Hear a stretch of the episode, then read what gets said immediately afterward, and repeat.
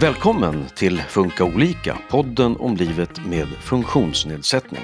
I Sverige lever runt en halv miljon med en sällsynt diagnos, eller sällsynt hälsotillstånd som det heter numera. I det här programmet reder vi ut vad ett sällsynt hälsotillstånd är. Mitt namn är Susanne Smedberg. Idag ska vi prata om sällsynta hälsotillstånd och till min hjälp har jag Katja Ekholm. Hej Katja! Hej! Du är sjuksköterska och barnmorska och genetisk vägledare på Centrum för sällsynta diagnoser som är del av Karolinska Universitetssjukhuset. Det stämmer bra. En genetisk vägledare, vad, vad gör en sån? En genetisk vägledare kan prata med eh, familjer eller med en patient som har en pågående utredning eller har utretts och har funderingar kring genetik. Och om vi går in på huvudämnet för idag då. Vad är ett sällsynt hälsotillstånd? Ja, det där är lite olika var man mm, bor i världen, men i, inom EU och i Sverige så definierar vi en sällsynt diagnos som en sjukdom som förekommer hos högst 5 på 10 000 personer som bor här.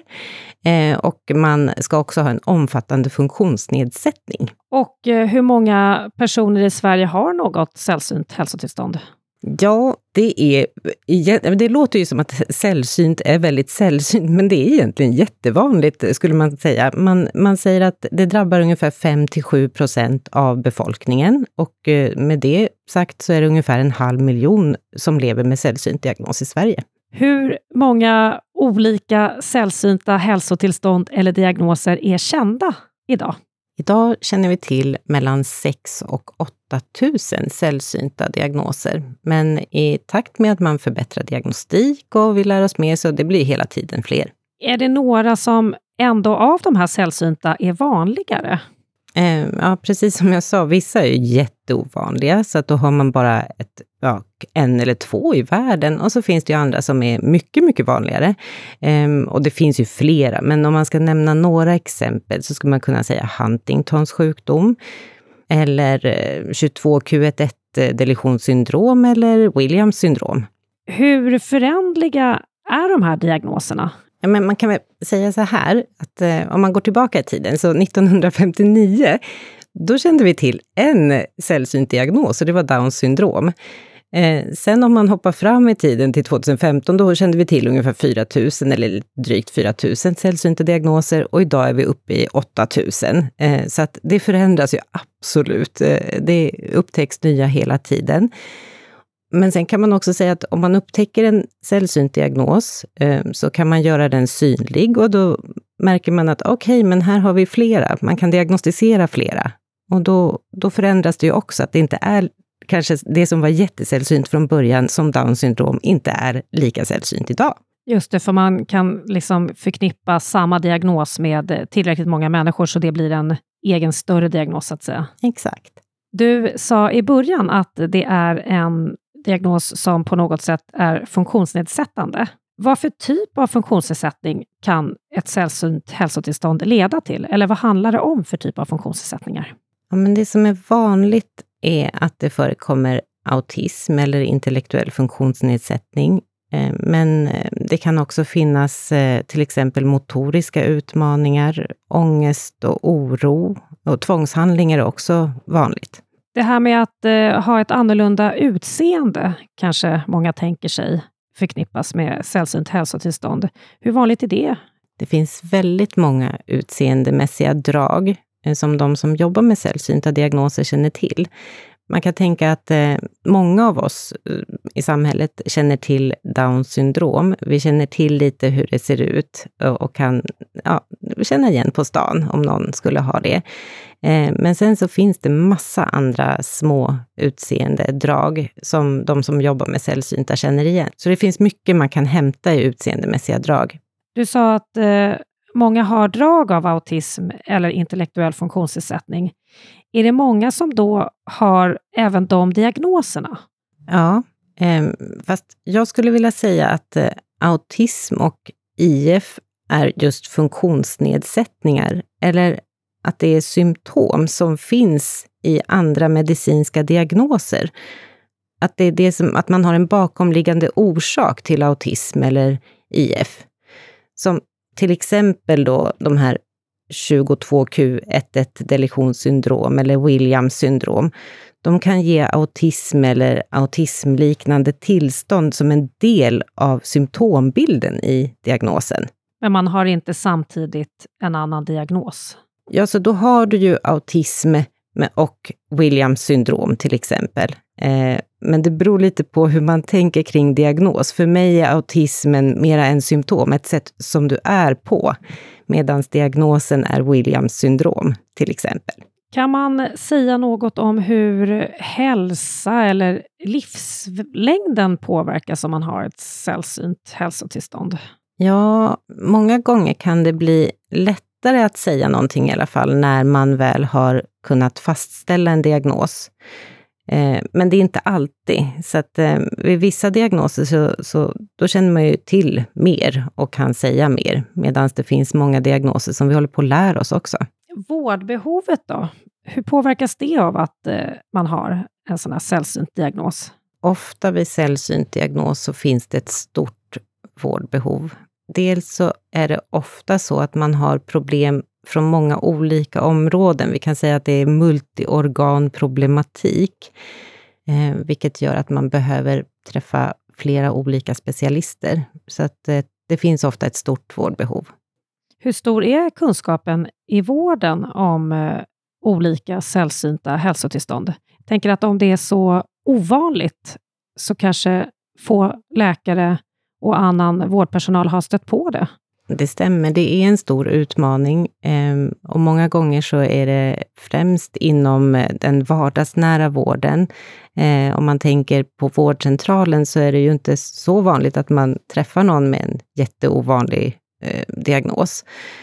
Det är det flera som har, jag har kommit i kontakt med som, som säger att man upplever samma sak, att man som patient eller anhörig blir tvungen att vara den som är mest påläst och kunnig och ganska påstridig också. Eh, så det är ett stort gemensamt problem. Men det finns också väldigt mycket eh, expertis och spjutspetskompetens, som vi säger så tjusigt. Så att eh, det finns mycket kunskap och det finns också kunskap för primärvården att hämta i olika databaser och olika kunskapscenter. Samverkar man mycket med andra länder kring de här diagnoserna för att eh, öka kunskapen? Eller hur får man den här kunskapen om något som är så ovanligt? Det är absolut så. Eh, vården jobbar hårt med att, att skapa expertgrupper, både nationellt och internationellt. Eh, vi har någonting som kallas för Europeiska referensnätverk, ERN är en förkortning. Eh, där det är, och, och sen finns det också andra specialistnätverk som har funnits länge, där man just eh, jobbar för att, eh, för att lära sig mer tillsammans och för att bibehålla kunskap och också föra kunskap vidare till varandra. För det är ju jätteviktigt att man inte har bara ett fåtal personer som kan någonting, utan att så många som möjligt lär sig.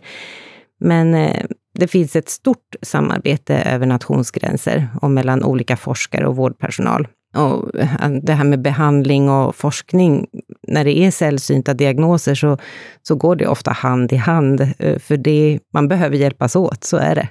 Vid vilken ålder då brukar man upptäcka ett sällsynt hälsotillstånd? Det där är ju lite olika. Eh, många gånger så kan det vara redan vid födseln. Eh, men sen så kan det också vara under uppväxttiden, eh, när man märker att eh, utvecklingen kanske är lite försenad eller så. Men det finns också andra diagnoser som man inte upptäcker. Man går igenom livet och, och upptäcker mycket, mycket senare. Hur går en utredning till? Det beror lite på vad det är för diagnos. Det finns många olika invägar till att utredas. Men om man tänker till exempel då om, om det är ett barn som föds, eh, om man redan på förlossningen kanske ser att men här har vi några utseendemässiga drag som kan göra att man skulle vilja göra en utredning. Då eh, så kan läkaren där på förlossningen redan, eller en barnläkare framöver, eh, skriva en remiss eh, till eh, en mottagning för klinisk genetik och sådana finns vid varje universitetssjukhus i Sverige. Och på den remissen så skriver då läkaren vad det är för utseendemässiga drag. Och det är som, som vi pratade om förut, det är viktigt för att man ska kunna få en pusselbit till den här utredningen, att beskriva hur, hur ser den här lilla personen ut?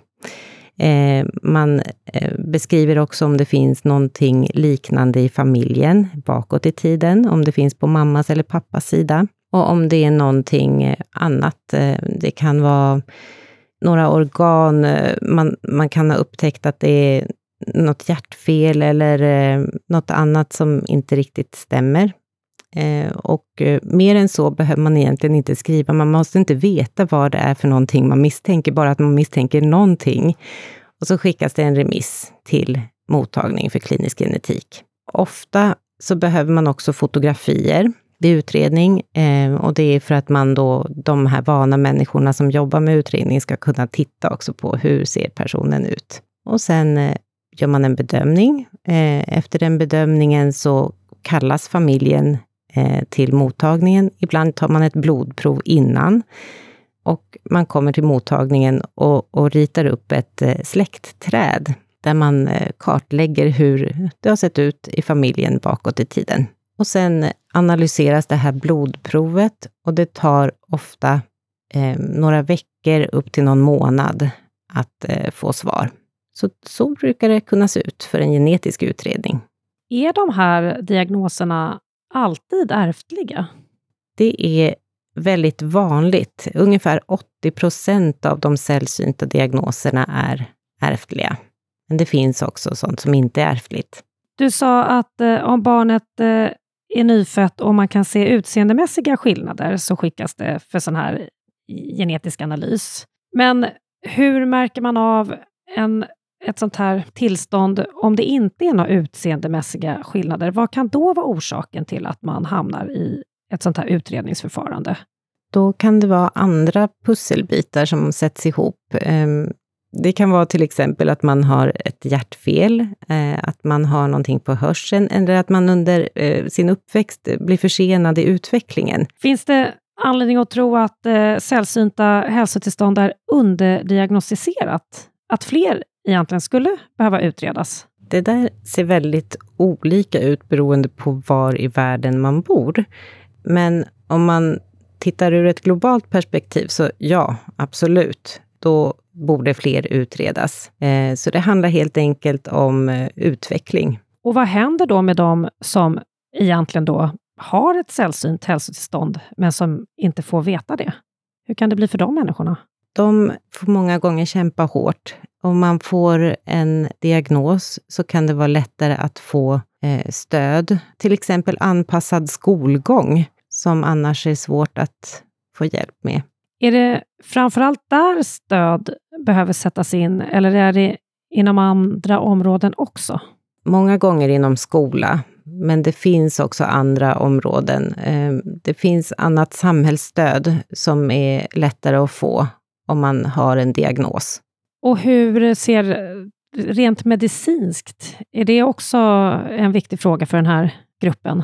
Det är ju inte så många, det beror på vad man menar med medicinskt. Det finns inte behandling för eh, så många sällsynta diagnoser. Men däremot så är det ju så att vi behöver jobba, till exempel träffa fysioterapeut eller arbetsterapeut och den typen av behandling är ju viktigt. Ehm, så det som hjälper oss i, vår, i vårt vardagsliv. Går det alltid att ställa diagnos? Nej, det går inte alltid att ställa en diagnos. Ehm, det är ganska många människor som lever utan att få veta vad som är den exakta orsaken eh, till vilka svårigheter man har. Vi, vi är komplexa varelser eh, och eh, vi kan idag inte veta allt. Vi vet inte allt om allting eh, och det är därför det är viktigt att vi fortsätter att samarbeta inom vården, att man forskar och tillsammans försöker ta reda på mer. Men alla får inte diagnos idag. Men de som ändå får det, vad händer efter att man har fått besked? Ibland händer det inte så mycket. Det beror på vad man har för svårigheter helt enkelt. Om man har behov av stöd eh, så blir det lättare för de som eh, behöver det. Så vissa kan uppleva att men jag fick en diagnos och det var det var bara ett namn och så händer ingenting. Medan andra kan tycka att det är en helt ny värld som öppnas med stöd och habiliteringsinsatser och hjälp som man kan få. Så det, det är lite olika. Hur lång tid kan en utredning ta? Många gånger så tar det väldigt lång tid beroende på. Det finns undersökningar som är gjorda där, där vi har sett att det kan ta mellan 5 och 30 år att få sin diagnos och att man också kan bli feldiagnostiserad under den här tiden, vilket kan skapa problem. Men eh, man kan säga så här att om man, om man kan sätta ihop bra pusselbitar från början, att man ringar in områden och sen också att det finns en diagnos som är känd, eh, då, då kan det gå mycket, mycket snabbare att få en diagnos. Och vissa kan få en diagnos inom, inom några veckor till och med. Och de som det dröjer då 10 eller upp till 30 år, vad får de för hjälp under den här tiden, innan de får diagnos, så att säga? Det här är någonting som jag verkligen önskar att, att vi kunde bli bättre på. För det är många gånger som man får alldeles för lite stöd, eh, och då speciellt psykologiskt stöd. Som patient och, och förälder och anhörig så kan det vara jätteviktigt att hitta verktyg för att det ska bli lättare att man kan hantera den här ovissheten som man lever i. Så det är någonting jag önskar att vi kunde bli bättre på. Som eh, närstående förälder till exempel, vad är viktigt för dem när ens barn får en sån här diagnos? Vad behöver de för stöd? Min erfarenhet är att många föräldrar känner sig väldigt ensamma när man har fått diagnos. Det är någonting eh, som få personer känner till och man eh, kanske inte känner att man kan gå till den vanliga öppna förskolan eller ja, sådär. Så att man känner sig många gånger väldigt ensam. Så föräldragrupper har um, varit väldigt positivt. Något slags eh, samtalsstöd där man inte pratar med någon inom en profession, utan man pratar med varandra. Så att, att få hjälp, och då behöver det inte ens vara samma diagnos man har, utan bara andra som är i liknande situation, den här sällsynta världen. Jag tänkte på det, de här namnen. Eh, en del har ju ändå begripliga namn. Williams syndrom till exempel. Men en del som bara har de här bokstavs och sifferkombinationen. Hur bestäms de här namnen? Ja, det ser olika ut. Men, men om man tar till exempel då Williams syndrom och eh, Huntingtons sjukdom, då är det personer som har beskrivit sjukdomen från första början. Medan eh, det här som är lite mer eh, kanske kan tyckas obegripligt med en eh, siffer och bokstavskombination som 22q11 deletionssyndrom. Det talar mer om att eh, ja, men det är någonting på Q-armen, på kromosom 22, eh, så saknas det en bit. Så då är det inte en person som har beskrivit det här, utan det är själva adressen på, på den genetiska förändringen.